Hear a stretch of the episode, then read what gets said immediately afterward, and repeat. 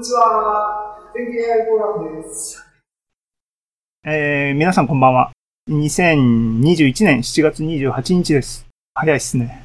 早いっすねっていうのは、前回から今回が、つまり一月経つのが早いですねということですけども、こんばんはです。で、えっ、ー、と、で、そういうふうに思ってですね、ひらめいたと。ザム構想っていうのをこの時にですね、あの、ひらめいたんですね。引き続き2月号の次の次のページぐらいにですね、計画って言ってここにこう赤で囲った部分をですね、抜き出してみましたけども、ね。なんか、あの、始めようと思った時に、そのタスクがやっぱり、あの、大きなタスクっていうか難しそうだなと思ったら、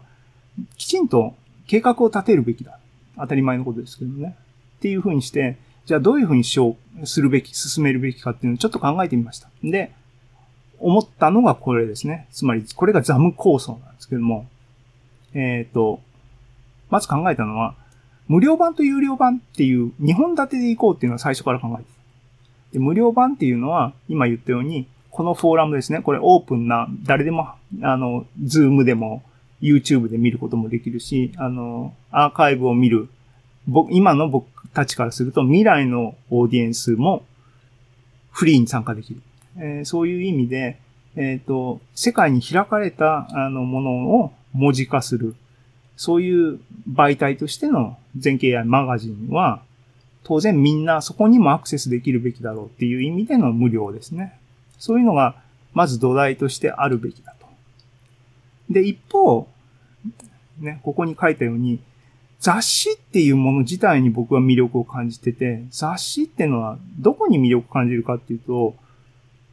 いろんなものがごしゃっとこうね、鍋のように入ってるっていうのが一つの魅力なんですけども、えっ、ー、と、もう一つは、レギュラーに発行されるもの。つまり、来月号早く来ないかなっていうワクワク感っていうのがやっぱり僕の中で非常に大きいんですね。それは何かって言うと、やっぱり連続もの、連載もの、そういうもの、つまり一回きりでは収まらない、ちょっと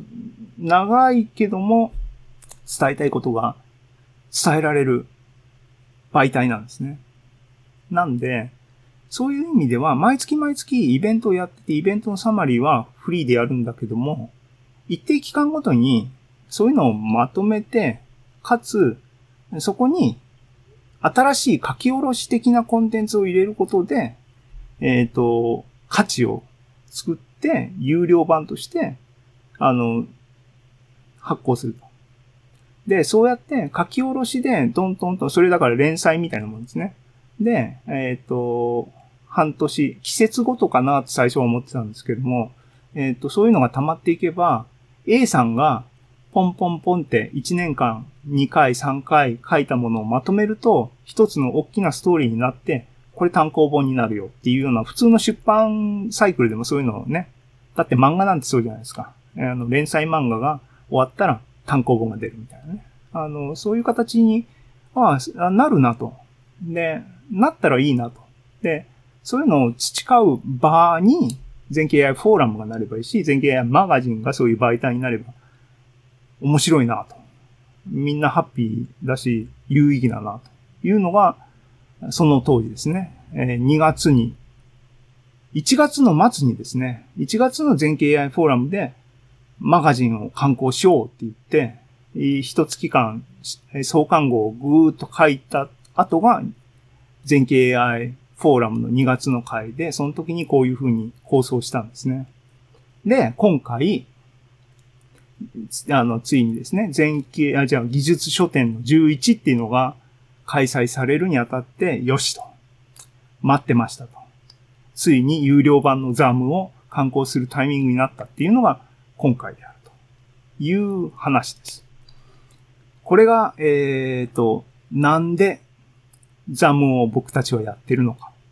及びザム構想について一通り説明しました。7時13分をきちんと追いついてきました。